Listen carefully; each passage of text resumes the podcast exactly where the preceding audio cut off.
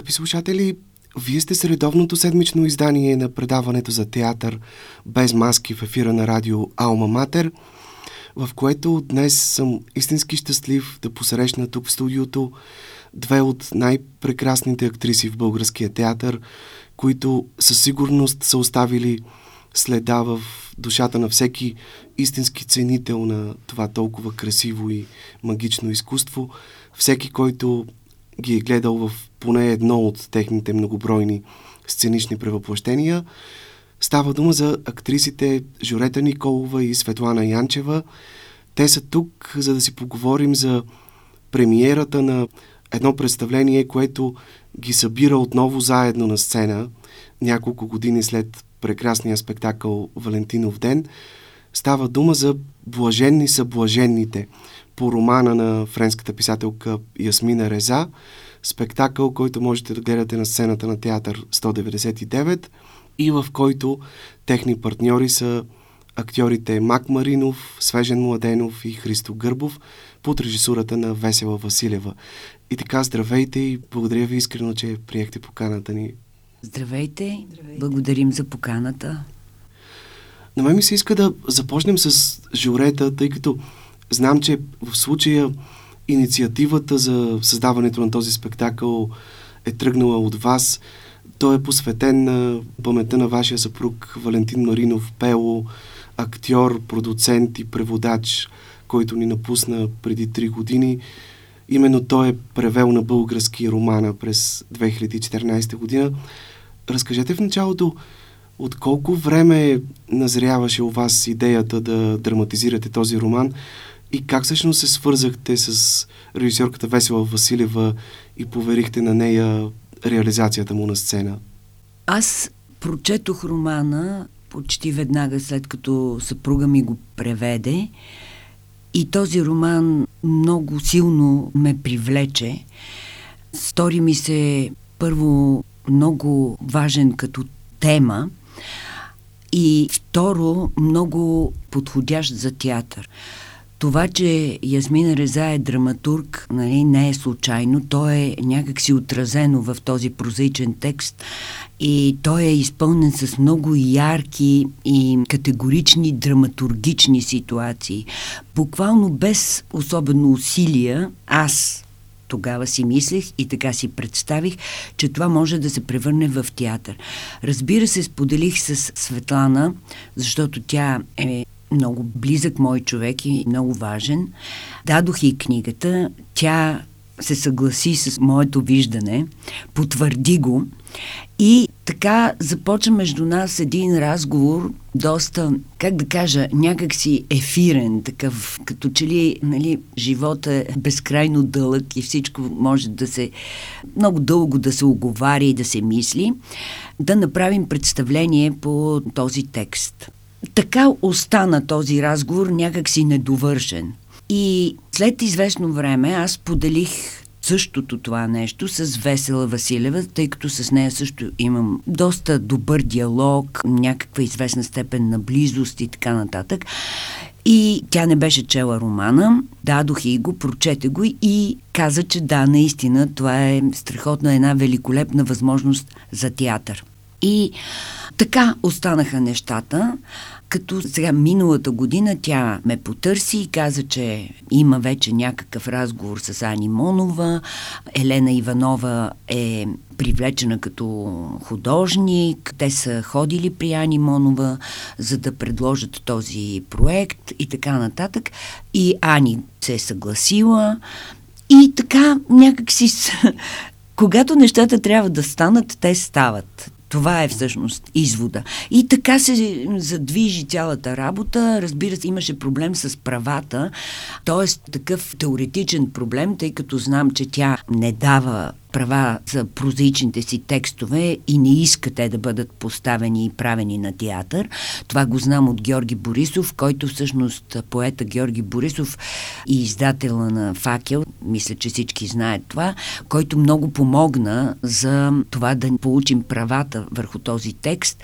Да, тъй като... Въпреки, че се оказва, че тя самата е поставила тази година във Франция спектакъл по този роман, по мотиви от него? Не, не знам това. Знам, че е поставил една пиеса и то в театър на един наш приятел, който беше главен драматург на този театър, Жан Даниел Манин. Това го разбрах съвсем скоро.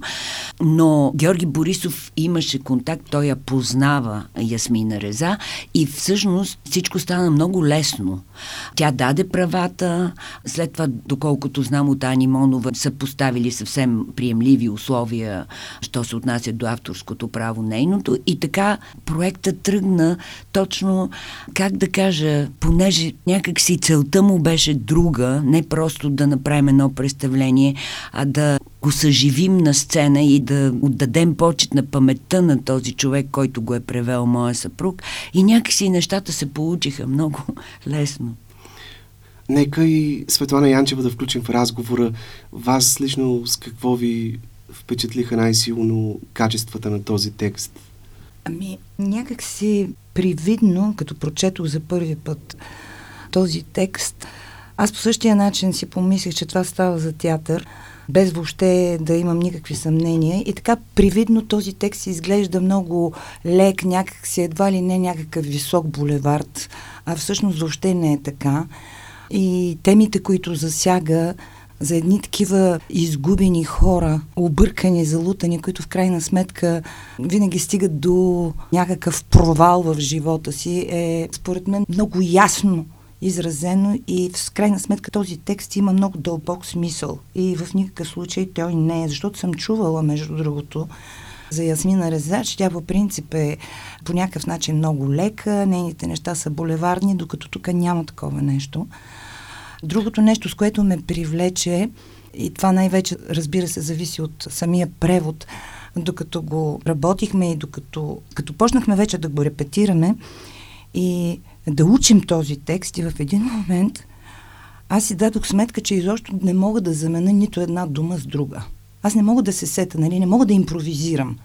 Ако не се сета за тази дума, аз не мога да намеря друга по-подходяща. Толкова прекрасно е преведен, че няма на къде и страхотно действено, въпреки че това е проза. Ние срещнахме доста големи трудности, докато го репетирахме, как нали, тази проза да се превърне в действие, да се превърне в театър. Но в него има действие, има съспенс, има красота, има всичко. И така. Всъщност, заглавието на спектакъла е взето от епиграфа към самия роман, който пък е цитат от едно стихотворение на Борхес – фрагменти от едно апокривно Евангелие. Вие обаче как тълкувате смисъла на това заглавие? Блаженни са блаженните. Ами, не знам, аз го свързвам с... И това е абсолютно такава интуитивна връзка, която правя с блажени са нишите, нишите духом от Библията. Това е блажени са блажените тези, които някак си вярват, че, че живота може да бъде лек, че той може да бъде, да се преминава през него, без кой знае колко човек да затъва, да се задълбочава и така нататък, да се върви по повърхността на живота, но всъщност това не е така и разбира се, живота непрекъснато ни отрезвява от това желание да мислим по този начин и ни вкарва в капани. Някак си така. Аз, между другото, много съм мислила върху това мото, което тя е сложила, защото много ми харесва. А как се роди това изключително интересно решение спектакъла да бъде подчинен по-скоро на естетиката на един епически формат, на един постбрехтиянски тип театър, ако можем така го наречем, тъй като във вашата сценична версия не сте извели и разработили диалозите от романа, както обикновено се случва в една класическа драматизация, а всъщност вие, актьорите, разказвате целият текст, минавайки през него. И по този начин текста също се превръща в основно действащо лице в спектакъла. Ами, когато са ме питали или когато съм говорила за този роман, винаги съм се страхувала да го определя. Казвала съм, ми това са разкази, не, не е точно разкази, новели, монолози и някак си не могат да го определя какво е точно. А всъщност това е един, може би, така си мисля вече, че това е един калейдоскоп, един роман, в който има доста персонажи, които са свързани помежду си, но тази връзка е отложена във времето за читателя, който чете, той не може да я разбере веднага. Тоест, той трябва да са авторства, да върви, нали, да следи, да внимава, да е концентриран и така нататък, за да открие какви са връзките между тези персонажи. И всъщност има версии затова ние направихме така и мисля, че това е вярно на духа на романа, версии на хората за някакви събития. Версията на единия, версията на другия. Тези версии някой път могат да бъдат... Това не е нещо ново, това го има, има такива филми и така нататък. Някой път тези версии могат да бъдат абсолютно... Да. нали, да не съвпадат или да се припокриват в много малка част и така нататък, защото всеки пречупва през някакви свои тревоги, свои комплекси, свои дефицити и така нататък една история и тя действително изглежда различна и това не е лъжа. Това е просто верси. Това е начинът по който един човек чувства и преминава през една история. И тя е коренно различна. И, да, от, и той не лъже. Начина, не лъже, че е така. Да. да. да. Всъщност представлението е изключително игрово. Както и вие казахте, това е един спектакъл, който е като калейдоскоп, като мозайка, като един да. пъзел от различни истории, преплетени помежду си. И зрителите е необходимо на моменти да положат някакви интелектуални усилия, за да проследят всички тези връзки, тъй като наистина персонажите са свързани по един или друг начин, макар и някои от тях да не подозират това. Още повече, че често в хода на спектакъла тези персонажи се раздвояват и разстрояват. Трима актьори играят един и същи герой. След това разменяте ролите и позициите си. И едновременно разказвате и в същото време коментирате героите си чрез едни много интересни етюди, гегове, някои от които са абсолютно безмълвни, единствено чрез средствата на пантомимата. Интересно е на какъв принцип разпределихте отделните реплики помежду си, тъй като отстрани това изглежда като много сложна схема, особено при мъжките персонажи. Тя е много сложна. Действително, това представление е сложно. То е много трудно за игра и не много трудно беше да го конструираме. Ние видяхме много големи трудности. С това разстрояване на перс... раздвояване и разстрояване на един персонаж, което пак е различни страни на един и същи да. човек Различните са, типове темперамент. Да, да именно. Той... Да, или един е това, което персонажа крие, а другия е това, което персонажа казва и така нататък. Не, действително много трудна такава схема. Аз лично до сега не съм се сблъсквала с такъв тип работа и, и с трудност от такова естество. Но пък имаше, как да кажа, едно много здраво напрежение в това да успееш някакси това да го осмислиш, да го направиш и да го предадеш на хората, които гледат. Ние много се страхувахме, нали, Светли? Дали хората ще се ориентират долу, които гледат, дали ще разберат какво точно правим горе и какво точно се случва. Не сюжета, а кои са тези да. персонажи.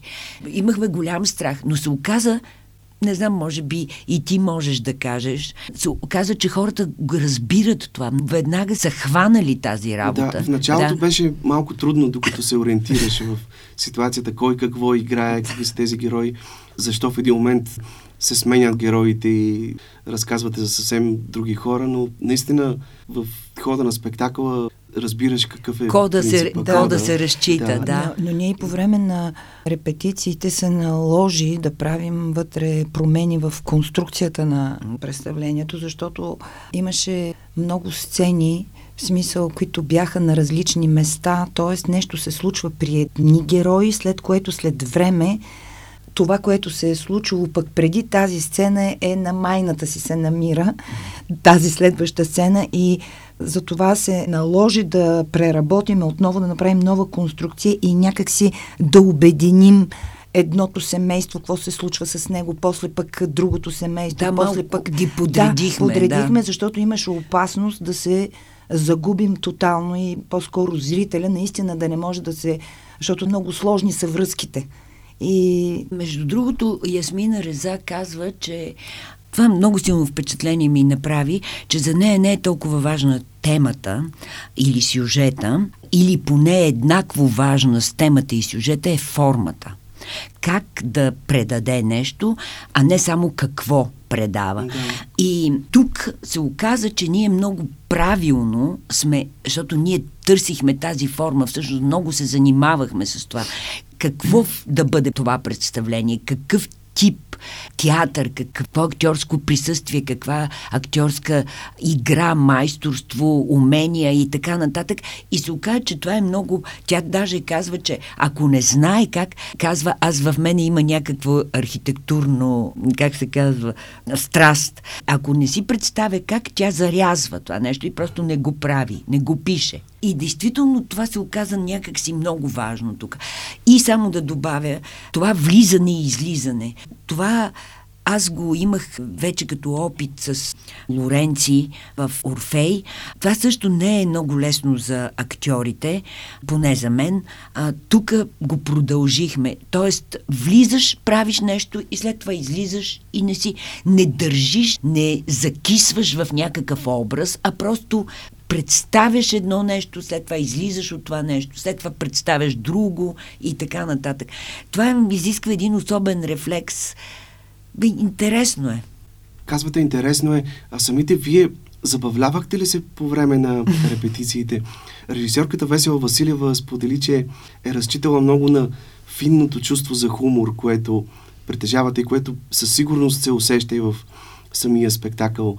Беше ли ви любопитно, беше ли ви така вкусно да участвате в нещо толкова различно от всичко, което обикновено ви се случва да играете на сцена? Ами да, на мен по-скоро ми беше много трудно. И сега се надявам вече, като навлезем в това представление, защото то е съвсем прясно, дето се казва, ние сме го изиграли един единствен път.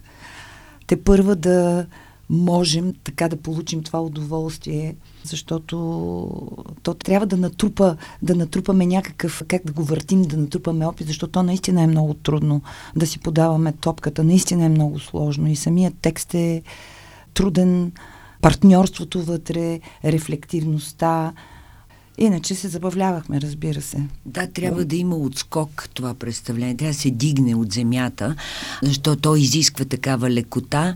И странното е, че въпреки, че имахме големи трудности, стражни забатачвания, такива конфликти непрекъснато, нали, и между нас, и... Но Разбира се, това са работни неща, но ги имаше. Напрежението беше огромно. Аз лично винаги отивах с удоволствие на тези репетиции и някак си точно да видя сега дали ще го постигна днеска, дали ще стане, дали ще намеря, дали ще открия, как точно да направя, да кажем, еди си коя сцена и така нататък. Имаше някакво страшно любопитство, нещо те дърпа, защото е трудно и те дърпа да го постигнеш. И това беше много хубаво. Всъщност интересното е, че Ясмина Реза тук прави една безмилостна дисекция на семейния живот и изобщо на любовта между двама души в нейните различни форми и метаморфози. Но това се случва не през призмата на някакви екстремни драматични моменти от живота им, а потапяйки ни в най-баналните и така незначителни ситуации от тяхното ежедневие, онези битови сблъсъци и конфликти, в малките детайли от отношенията им, които всъщност разкриват колко силно свързани са тези хора един с друг. Да. да. Аз си спомням, че когато за първи път прочетох книгата, тази първа глава на семейството Скано в супермаркета, просто съм се, щях да умра от смях. Толкова абсурдна и толкова добре изведена такава ситуация, с такива подробности, толкова жива. Много се забавлявах, докато много, много, много съм умирала съм от смях. Пълен абсурд. Да, това е всъщност спектакъл започва с една сцена, която представлява трагикомичен скандал между двама съпрузи, докато чакат на опашката пред штанда за сирена в супермаркета.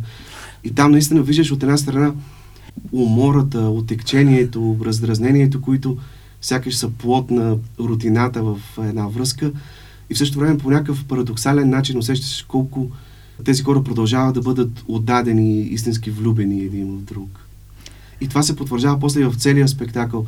Оказва се, че голяма част от героите изневеряват на партньорите си и в същото време са много силно свързани и не могат да се откъснат от тях. Да. Това, което е много хубаво при Реза, е точно тази баналност на ситуациите, които всеки познава. Това са ситуации по-банални от тези едва ли може да има. Но всъщност от тези неща тя вади и слиза в някакви дълбочини от много прости ситуации. Нейните, тя казва, нали, че всички нейни пиеси се развиват в настоящето, винаги в настоящето и има едно събитие, което тя разтяга до безкрайност. Тук е малко такава, въпреки че има различни случки, но всъщност това са една група от хора и тя върти тази история през всички тези хора, нали, от началото до края. И че всъщност основното, което хората искат и с което тя се занимава и което свързва тези персонажи е това, че те искат да бъдат двойка. Че всъщност човека винаги иска да бъде сдвоен, т.е. както се казва в Библията, нали, да намери своята друга половина. И това е което не я занимава. Това желание на хората да бъдат двама. И през колко ужасни неща, нещастия и отвратителни обстоятелства се минава в този стремеж. И дали се удържа или не. Да, така е. Наистина, те в крайна сметка всички са заедно, въпреки че, въпреки, че всичко е на провала в, в техния живот. И всъщност виждаме колко често комичното и тъжното някак вървят заедно, да. като скачени съдове. Да на моменти вие, актьорите, се смеете с един заразителен смях, който се предава и на зрителите, но всъщност виждаме, че през този смях прозира тъгата, прозира целият трагизъм на ситуацията. Тоест смееш се, когато ти идва да плачеш. Да. Всъщност смешни са абсурдните ситуации, в които ние всеки ден изпадаме и които могат да ни доведат до направо до загуба на на всякакъв контрол, до, да си казва, до бой да се стигне, до грубости, до какви ли не неща от най-елементарни житейски ситуации. Това е всъщност нашия живот. Това е непрекъснато нашия живот. И това е много хубаво, че тя с това се занимава. Тук виждаме и нещо, което също често се случва в живота, как една брачна двойка пред света, пред очите на другите изглеждат така, че сякаш живеят в една истинска семейна идилия, че са постигнали едно хармонично съжителство, но всъщност се оказва, че тази идилия е привидна и под повърхността изеят доста пукнатини и техни лични болки. Например, това семейство на Лионел и Паскалин, които се преструват, че техният син учи някъде в чужбина и кара международен стаж в някакво престижно учреждение, а всъщност той е изпратен в психиатрична клиника, тъй като е обсебен от манията, че да. е Силин Дион. Точно така. Но те замазват и основното всъщност е не да се опитат да бъдат с детето си и някакси да му помогнат, а да замазват тази цялата трагична по някакъв начин ситуация, в която са изпаднали и за която може би са виновни. Основни им... То за това става трагично, еми, да, точно, от защото... Това, да, че някак си не го признават, не. че човек не иска да бъде гол. Да. А, той винаги трябва да се покрива с някакви работи. Защо? Не знам, за пред света, да, си за, за, защитна за реакция. Си, не можеш да го понесеш да, и затова да, трябва веднага да... Да лъже себе си всъщност. Много интересна е и музикалната картина в спектакъла. Вие, актьорите, пеете на живо различни песни на Селин Дион, Уитни Хюстън, Елвис Пресли, тази песен Memory от мюзикъла Котки, която познаваме най-вече в изпълнение на Барбара Стрейзън. На моменти Мак свири на китара, свежен на саксофон. Как всъщност се роди идеята да включите тези песни в тъканта на представлението и то така че те да зазвучат много органично като част от него. Е, това е навесела нейна идея. Да, това си е нейно... Да, тя искаше някакси да има такава една, да се създаде една среда такава бомбонена, защото всички тези парчета, примерно Селин Дион, всички тези парчета са точно целите като в петмез в захар. Такава да създаде един такъв допълнителен свят, в който тези хора живеят. Това са парчетата, които те слушат. А, да. и, така. и тя ги е избирала. Да. Всичките парчета, като изключим. Нали, Селин Дион е ясно, но пак кое е точно да се тананика и да се пее, също е, мисля, че нейно, нали, нейно решение или на Елена. Да, да. да. Елена Дечева, която Елена, да, Елена Дечева, Дечева, която е музикалния, как се казва? Музикалното да. оформление, да. Ние винаги с нетърпение очакваме свежен да запее Елвис Пресли. Пресли. Защото ако я няма Елена, тона, който взима е... Никой не може да разбере какво точно пее. Но неговата така на сто влизане в... да. Всъщност се оказва, че Елена е зад колисите и тя да, пее да, и пее, за и свири, да. да. И... Помага не, всъщност, може би ние бихме могли да се справим, но нямахме време нямахме за време. това. Всъщност нямахме никакво време за това. Елена беше винаги... Така да и тя имаше своите други ангажименти и така общо взето сложно беше целият процес, понеже много заети всички бяхме и така нататък.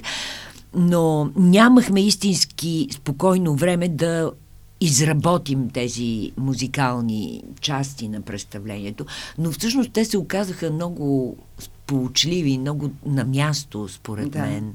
Да. Да, и звучат много свежо, да, наистина. Да. Добре, вие двете, знам, че от години сте много близки в живота, свързва ви силно приятелство, не веднъж сте играли заедно. Какво е усещането да си партнирате на сцената? Преоткривате ли се непрекъснато всеки следващ път? Аз винаги много обичам, разбира се, да играя с Светла. Първо, защото я обичам, второ, защото знам, че тя разбира в дълбочина тази работа. Дали я разбира или я чувства, не знам, но то е пак някакъв вид разбиране, защото винаги мога да разчитам на нея, на нейния вкус, на нейната провокация, да ми е опора, ако по някакъв начин нещо ми е трудно, мога да се опра на партньорството. Партньора е много важен. Той може да те извади от някакво затруднение на сцената. Имам предвид затруднение истинско, не е да си забравиш текста, а затруднение да проумееш, да кажем, една ситуация и да я направиш. И в този смисъл, точно както в живота, така и в работата, тя е абсолютно най-верният ми човек.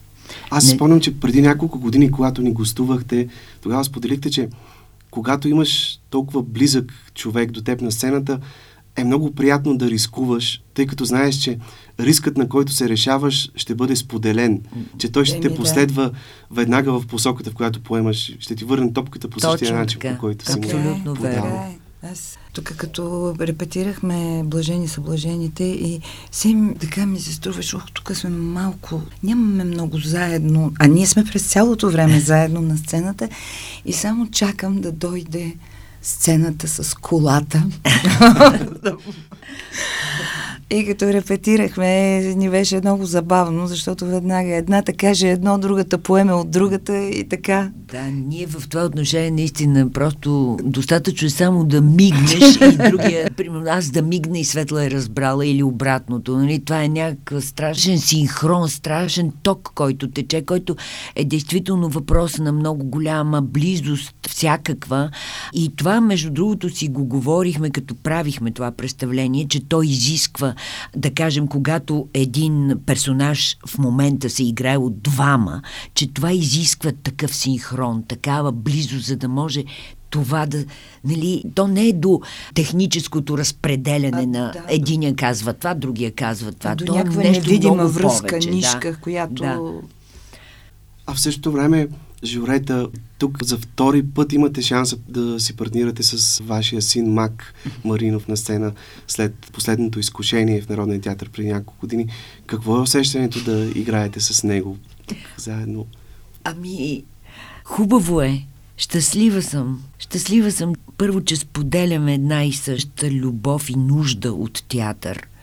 Че той има, според мен, много подобни на моите критерии и вкусове за нещата.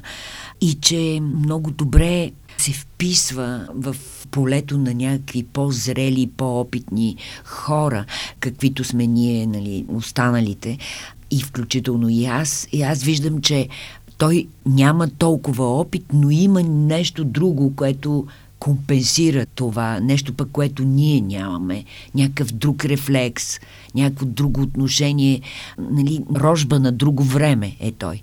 И той, според мен, на мен поне, ми открива някакви врати, ми отваря, както сигурно и ние за него. И така, това е много хубав обмен. Много. И съм щастлива, че ми е дете и че сме заедно на сцената. Какво повече да кажа? Всъщност, именно Мак сподели в края на спектакъла на зрителите, че той е посветен на паметта на неговия баща. Нека за слушателите да кажем всъщност няколко думи за него. Знам, че Мак е имал много силна връзка с баща си. Той винаги говори за него като за изключително мъдър човек, човек, който е представлявал истинска вселена и морална и философска и до голяма степен му е помогнал да изгради вкусовете, предпочитанията си, музиката, която слуша, това, че свири на китара и така. Вие какво, бихте казали, какъв човек беше той и какво си отиде от живота ви с него? Оф, аз малко трудно не мога да говоря за това. Имам чувството, че докато съм жива няма да, да мога да го приема това и да го преживея. Страшно много обичах Валю и беше изключително важен човек за мен и страшно много ми липсва. Да, ми то е рядко съкровище и действително много уникален в човешки план, как да кажа, уникално човешко същество. Не толкова нали, какво е направил, колко способен е бил и така нататък. Просто неговата структура вътрешна, неговата дълбочина беше много, как да кажа, несрещана за мене. Не, не може да се срещне често такъв човек. Много чист, много благороден, способен да обича истински, дълбоко и дълго, безкрайно.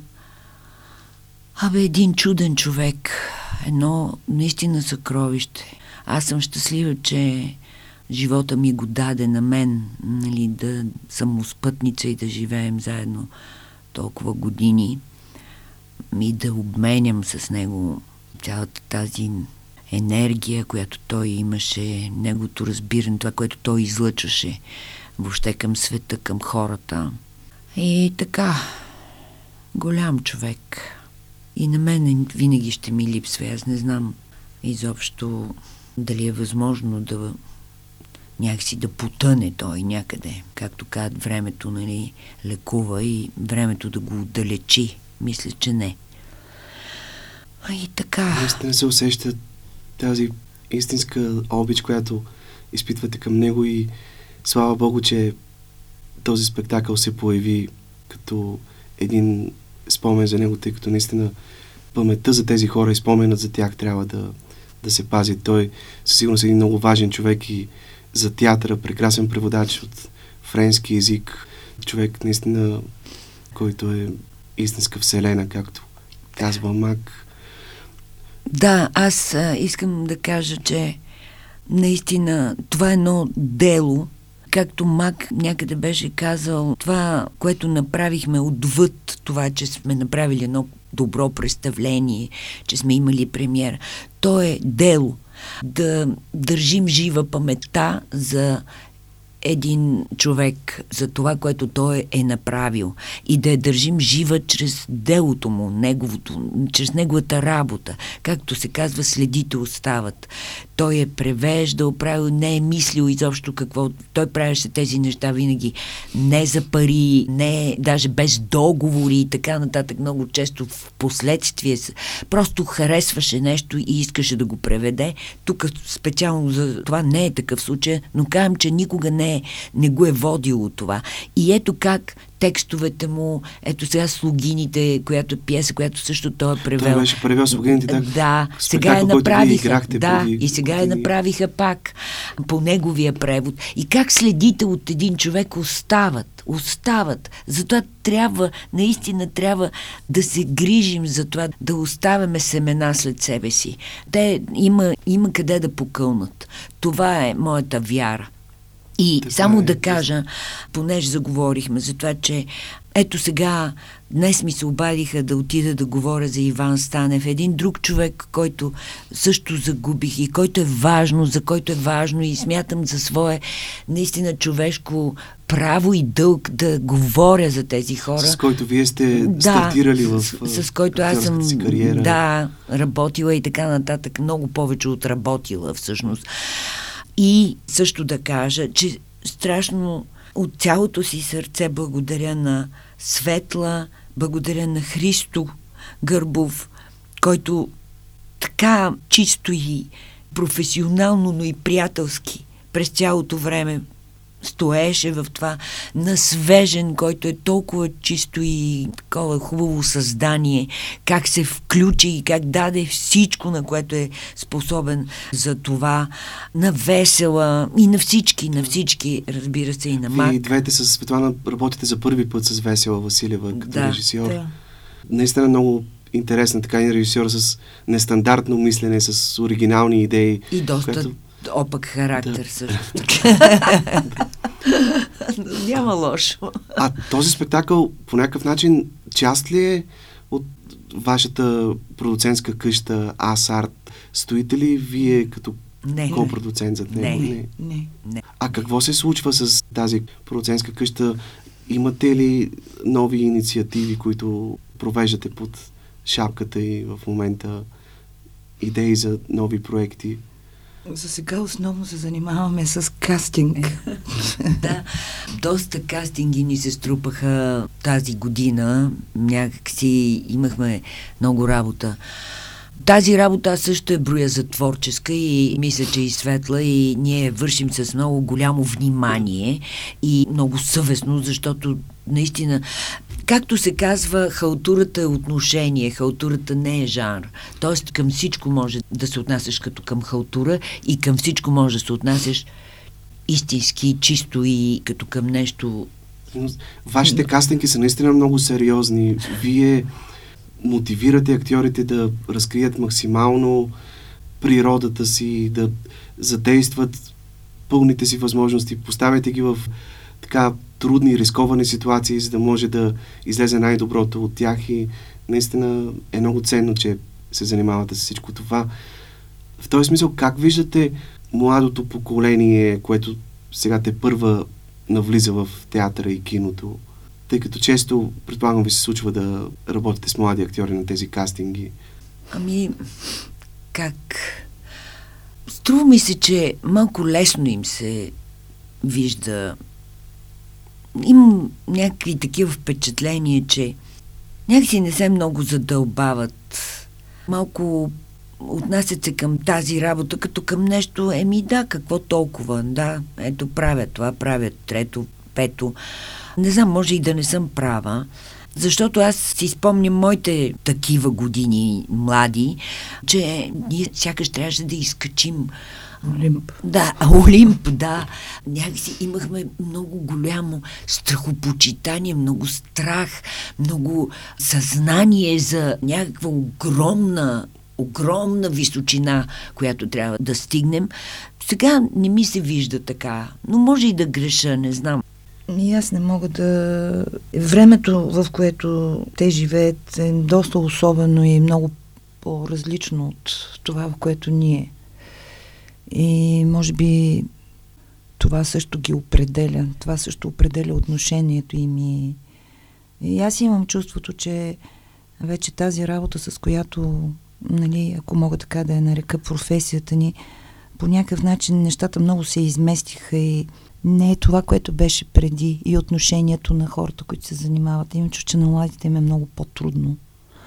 Всъщност, аз много, някакъв... много, много, по-забързано е да. всичко, много повече възможности има, а това ги разсейва, това ги разпилява, да, да и тук, и там. И... Нещо, което в наше време не, не, не го нямаше. Беше Ние бяхме много по-концентрирани. А, и... Да, а сега е някакси фрагментарно всичко и те се... И според мен от това имам това усещане за... Литкат се. Да, не, да, не могат за да си намерят центъра. Да. Пък а има страшно... Има много, много, разбира се, прекрасни... Прекрасни млади хора, много талантливи. А вас лично от какво ви боли най-силно, когато говорим за състоянието на българския театър днес? Кое е това, което така ви огорчава и притеснява най-сериозно? Ами честно казано, мен нищо не ме огорчава. Аз вярвам някакси и напоследък все повече мисля така и за себе си, че човек трябва да прави, той да прави и да престане да иска от другите. Тоест, някакси започнах да виждам отговорността само като моя. Умръзна ми да ми пречат този да ми пречи, държавата да ми пречи, тази партия да ми пречи, това да ми, този директор, този колега и така нататък. Не, нищо не ми пречи. Единственото, което ми пречи, съм самата аз. И единственото, на което мога да разчитам и за което отговарям, съм самата аз. И смятам, че трябва да правя това, което смятам за правилно. Ето как се получава как стана това представление. Маргарита Младенова разказваше как на времето Леон Даниел, когато те са били млади режисьори, им е казвал, искате да работите, ами работете, кой ви пречи? Еми да, да, да. Наистина. Тоест, когато искаш да постигнеш нещо, никой не може да те спре. Точно така. И трябва ти да го направиш. Няма, няма... Най-лесното е непрекъснато да търсиш, да хвърляш вината някъде навън. В крайна сметка човек винаги има избор и той е да. е в неговите ръце. Добре, аз ви благодаря искрено за този разговор. За мен беше истинска чест да разговарям отново с вас. Вие сте актриси, които са пример за много, много млади актьори, които са го споделяли тук в предаването и не само заради таланта, който имате, за това, че вече толкова години не правите компромиси с професията си и в същото време винаги, въпреки че сте толкова големи актриси, успявате да, така, да не бъдете част от тази суета, от тази среда на славата, на популярността, на тази коктейлна култура, така да кажем. И просто за мен наистина сте едни от най-вдъхновяващите хора в тази среда и в актьорското съсловие. Благодаря ви. Благодаря. Искрено. Благодарим ти. Може ли аз само искам да кажа една дума? Благодарим ти за отношението, за чудесните разговори, които винаги се получават с теб, просто защото ти истински се интересуваш от това, което правиш, истински обичаш хората, с които искаш да разговаряш, истински се подготвяш за това. Шапка ти свалям. Да. Благодаря за ти нас наистина. Беше чест, наистина. Благодаря ви много. Журета Николова и Светлана Янчева бяха гости в днешното издание на Без маски.